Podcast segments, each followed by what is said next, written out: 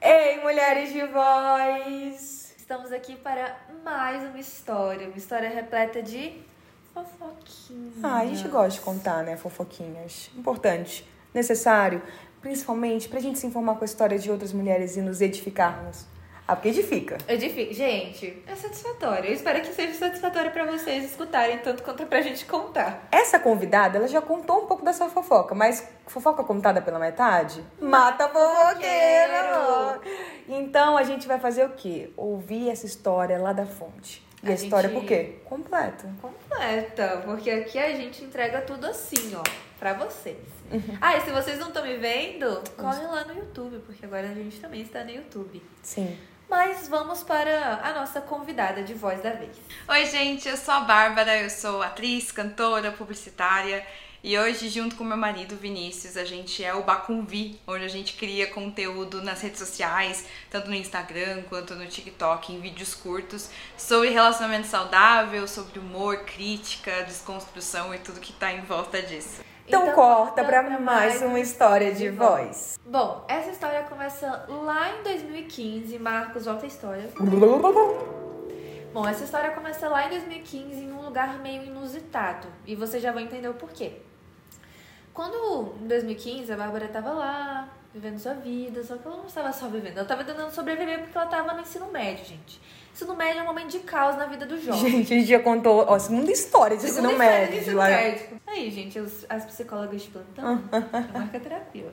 Mas realmente é um momento muito complicado, aquela parte que você tem que decidir o seu curso, que eu acho um absurdo, porque você tem que decidir um curso com 17 anos, Sim. que é basicamente o resto da sua vida, e enfim, não precisa ser, mas geralmente é a pressão que dá. Sim, então ela estava vendo muitas. Estava vendo um momento de escolhas, de realmente expectativas das pessoas e dela também. E tudo isso estava sendo muito difícil. Então, enquanto ela estava vivendo esse momento desafiador, de sofrimento, para onde que ela foi? Pra, Pra terapia! terapia. Sim, e quando ela foi buscar a terapia, é, ela realmente conversou com a psicóloga, apresentou as coisas que estavam acontecendo com ela e elas chegaram num diagnóstico. Então ela não se autodiagnosticou, viu? Ela buscou com a psicóloga ali um diagnóstico que foi o de ataque de pânico. Ela teve crise de ataque de pânico. E o que que acontece? Nesse momento em que tudo isso estava acontecendo, que estavam sendo momentos de muitas escolhas, de muito sofrimento para ela, é, a psicóloga realmente sinalizou para ela: vai ser desafiador a gente lidar com tudo isso. A gente vai ter que encarar para lugares ali que são desconfortáveis, que são vulneráveis, mas vamos juntas nesse processo. Ela falava: "Você vai arranjar desculpas pra não vir. Você vai arranjar desculpas pra não ouvir, pra me chamar de mentirosa, pra falar que eu tô inventando coisas, porque é difícil olhar.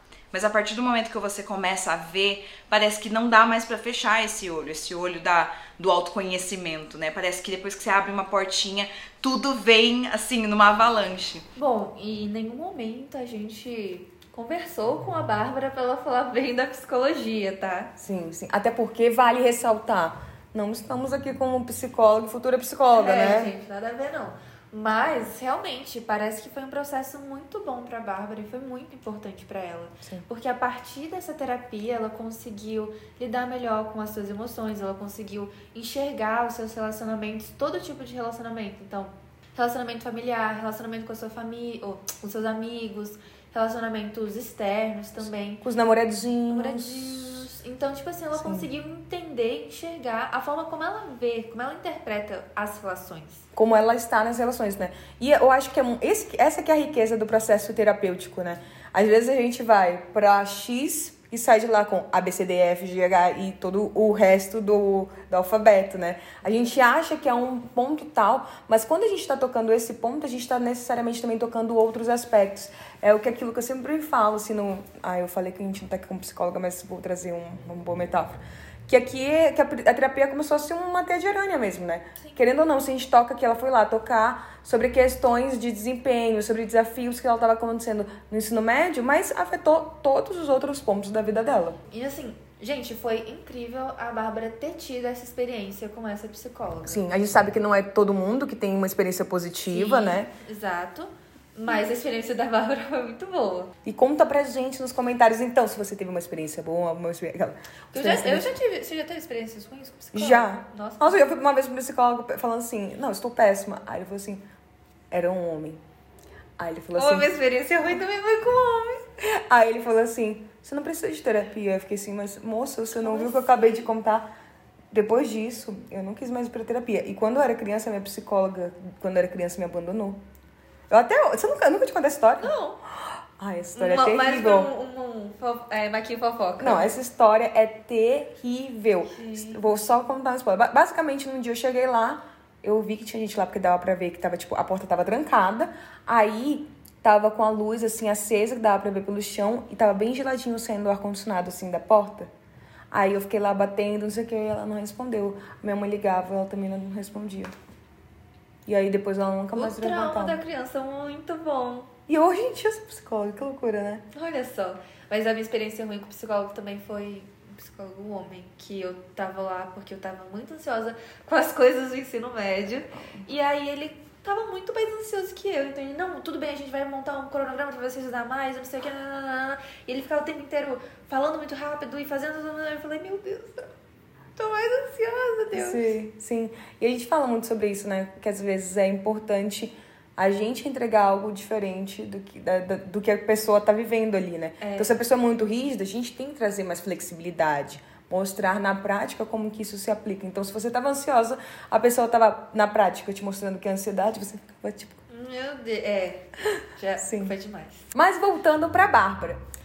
Ela estava nesse período todo de autoconhecimento, ressignificar as coisas, descobertas, né, na terapia, também vivendo mudanças, não só internas e, enfim, de crenças e coisas assim, mas vivendo mudanças físicas. Ela tinha acabado de se mudar para São Paulo. Então, imagina, 17 anos, tá ali se mudando, sem os pais, porque ela foi sozinha, vale ressaltar. Foi sozinha mesmo, sem nenhuma rede de apoio lá. Então, não conhecia aí um tio, um primo que mora. Não, só. 17 anos, ela foi só para São Paulo.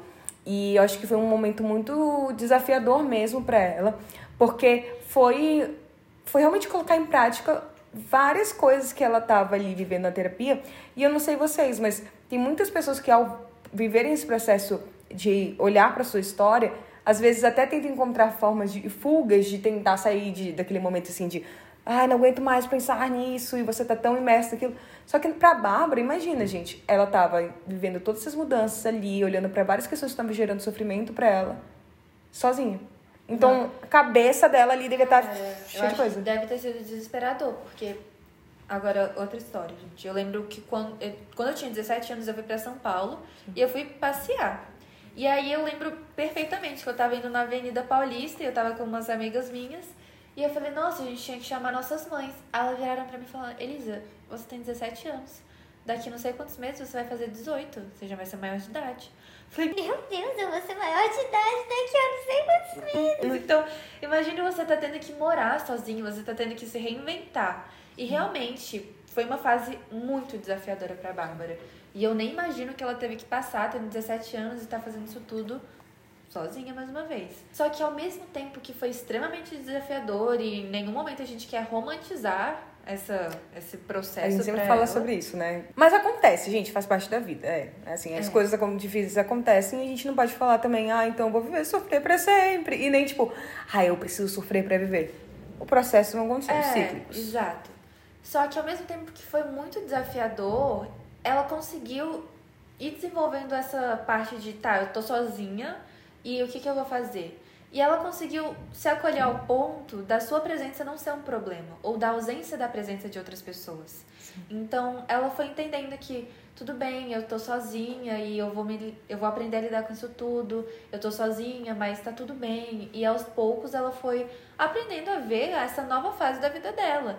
Exato. E até que esse ficar sozinha não foi mais um problema pra ela. Sim. Sabe aquela famosa frase, assim, que você tem que se completar?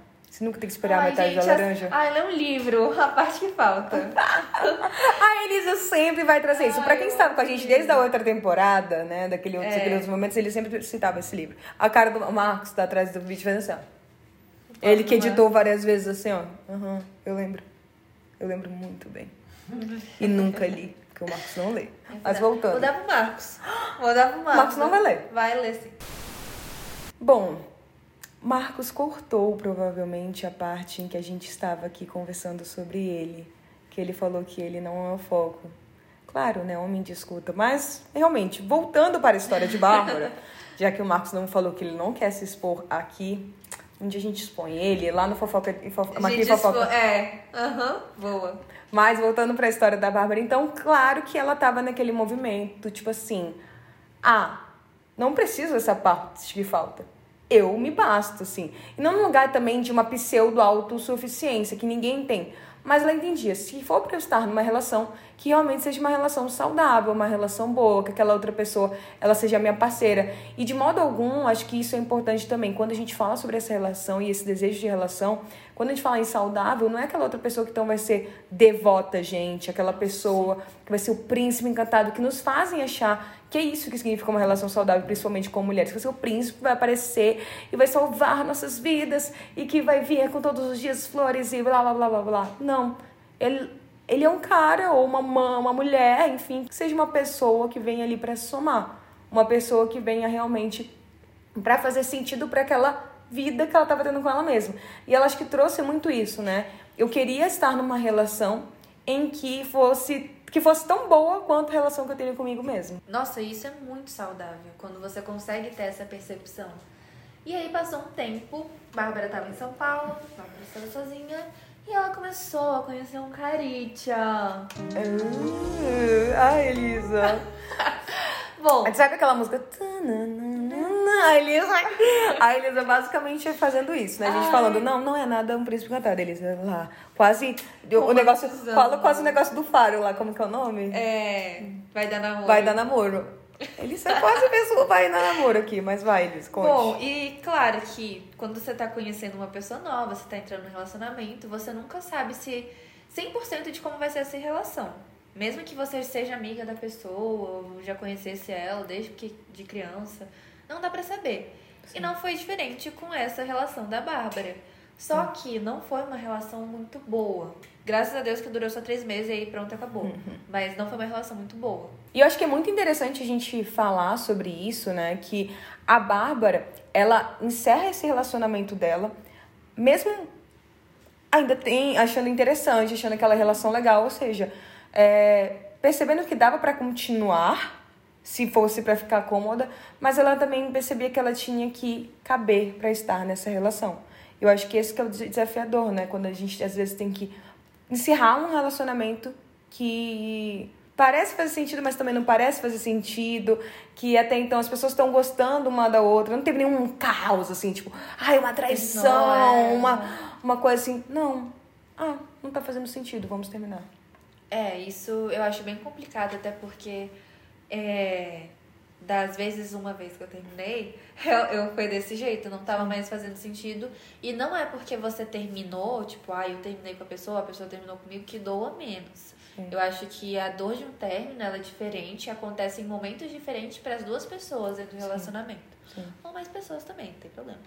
Só que é, isso eu acho muito interessante, porque muitas vezes eu vejo muitas meninas falando sobre isso, Sim. que elas viram e falam, ah, mas eu não tô sofrendo tanto. Só que a pessoa já sofreu tanto antes, que já Que passou pelo o luto, té- o luto foi na relação, né? Exato. Então eu acho que cada pessoa tem a sua forma de lidar com términos de Sim, relacionamento. sim, sim. Eu acho que também tem que entender isso, assim, que acho que vejo muito isso nas redes sociais, as pessoas, tipo assim, nossa, mas a pessoa acabou de terminar e você tá curtindo uma festa. Gente, é a forma, às vezes, dela lidar com aquilo, Não, sabe? e assim, você terminou, a sua vida continua. Sim. Não é tipo, ah, terminei, teu aniversário amanhã não vou.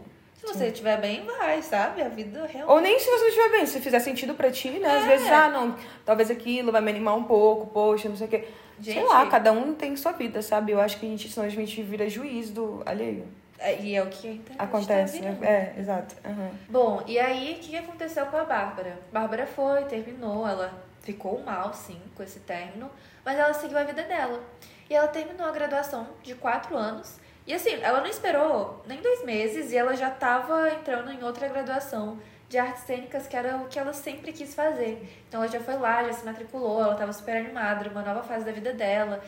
E assim, só de falar e dela da gente ter ouvido a história dela. Eu fico muito empolgada por ela, porque é muito legal ela ter noção disso e ter tido esse, essa iniciativa da vida dela, né? Da própria história. Essa coragem mesmo, que eu acho que tem muito a ver também com a história que a gente contou semana passada da Renata, né? Sim.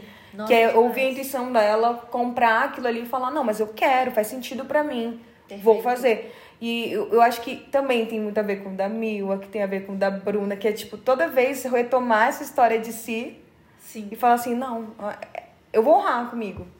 Eu vou fazer isso aqui, fazer sentido pra minha história. E foi o que a Bárbara fez na história dela. Mas assim, dava pra ver que realmente ela tava muito bem. Ela tava vivendo uma fase acho que saudável pra- com ela, se completando sozinha, experienciando uma coisa que ela queria, é, comemorando as vitórias dela, se desafiando de outras formas, quando, de repente, sem mais nem menos, sem desejar muito, Mas sem romantizar. Tá. Aquela. mas sem romantizar. Mas ela encontrou uma pessoa que também estava vivendo mais ou menos um processo parecido consigo. Só que assim, sabe quando era tão bom, era tão leve, era tão legal que sabe, não vai dar nada. Porque a gente se dá tão bem, vamos deixar assim. Sabe aquele medo de estragar? Vai que Sim. dá ruim. Então ela falou, ah, tô de boa. Não, não sei, não sei, não quero arriscar tanto. Uhum. Que me parece uma boa forma de se defender de uma relação saudável, que às vezes a gente foge, hein? É verdade. E ela foi realmente deixando a vida levar. Vamos ver. Daqui vamos, vamos ver o que vai dar. Uhum, Depois a gente resolve. E ela foi vendo, foi vendo, até que chegou um ponto que ela falou, olha, não dá mais. E ela mandou papo. Eu falei, eu quero uma pessoa pra crescer comigo. Você topa? Você quer isso? Porque, assim, eu tô disposta demais a você me falar, não, não quero, e eu falar, ok, então show, então deixa quieto. E pra quem não tá sacando ainda, então não entendeu de quem estamos falando, estamos falando de Vinícius, sim. Peraí, Pra- Marcos, meu celular tá caindo. Pra quem não sabe, Vinícius é o companheiro de Bárbara e eles têm até um Instagram juntos. Coloca aqui, Bacunvi. É muito fofo, É gente. muito legal, gente. Eles fazem vários vídeos. Eu sempre tô lá, eu fico me divertindo. Nossa, eu conheci eles bem no comecinho. E eu acho muito legal. Eu, É. eu fiquei muito feliz quando a Bárbara topou participar. Sim, sim, foi muito bacana. E assim, eles fazem. Eles conversam sobre tudo, assim, eu acho que é muito lega- legal essa parceria deles. E eles falam é, sobre isso na, na, na- na internet mesmo. E, e eu lembrei de um vídeo que ela postou exatamente hoje. Que é tipo assim, ai, eu gosto de muito. Eu gosto de, hom de um homem e de mulheres. Aí ela fala da sexualidade dela, né? Eu e aí ela mesmo. coloca, tipo assim, um homem, sim, é só um homem, ele. O resto são as mulheres. Mas é muito interessante que nele ela encontrou, então, uma parceria bacana pra construir a história delas. E hoje eles são, tipo assim, sócios, né? Vivem juntos, trabalham Nossa, é. juntos. É, muito bacana É tudo muito isso. legal o relacionamento deles. Eu compartilho vários reels deles com o Matheus. E eles falam sobre conflitos, assim, eu acho que ela até trouxe isso na história, né? Como, na verdade, todo esse processo também, que ela teve que lidar com ela desde lá do início da história. Então, assim, por isso que a gente tá contando toda aquela história, desde aquele momento de terapia, que ela sentou na terapia lá, lidou com, com os monstrinhos dela, lidou com os desafios dela, com as potencialidades dela também, com tudo que ela acredita, tudo que ela viria a ser e que ela já era.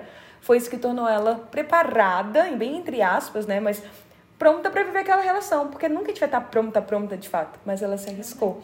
E eu acho que é isso, né? Ela tava foi aquele momento que aconteceu. E aí ela conta sobre como os conflitos deles são, são tratados de uma forma muito respeitosa. Eles falam muito sobre dinheiro e a parceria também deles de dinheiro, sobre sexualidade, eles falam sobre confiança, enfim, tem muito papo legal. Acompanhem eles, eu acho que isso é muito bacana também, Sim. né?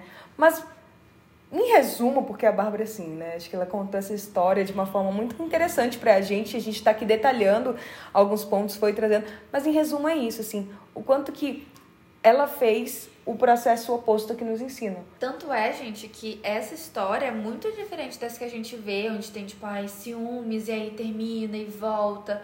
Não, Sim. isso na verdade é uma história saudável. Aqui é realmente o conto de fadas saudável, Sim, onde ela sim. entende o que ela precisa, ela busca nela as coisas, não no outro, e sem rixa, sem sabe, um relacionamento tóxico, é bem saudável mesmo. Eles têm um companheirismo muito bonito e é um companheirismo que não é perfeito e eles falam muito disso também. Então eu acho que além de ficar toda essa história da Bárbara mesmo, que eu achei incrível a forma como ela contou, que ela trouxe ela antes de trazer eles, Sim.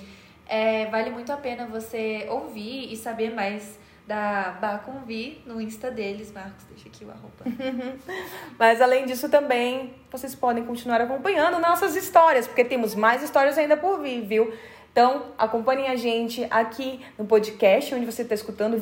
Agora eu descobri que é videocast que a gente faz. Ah, é? Eu não sabia não. A gente faz videocast. Então, acompanhem o nosso videocast, que tá no YouTube e tá em todas as plataformas de streamings interessantes. E se você quiser participar do Histórias de Voz, é só mandar a sua história pro e-mail mv.mulherdevoz.gmail.com que a gente vai estar ansiosa para escutar a sua história de voz. E acompanhe a gente nas nossas redes sociais, pod.mulher de voz. É isso, e a gente espera vocês quinta-feira ou terça-feira. Não sei se quinta-feira agora vai ser, a gente. Vai, vai, vai, vai não. Vai, não. Vai, vai, não sei, mas acompanhe a gente, a gente tá toda terça e quinta aqui, a gente ou Maria Amanda. É isso. Um beijo, gente. Tchau!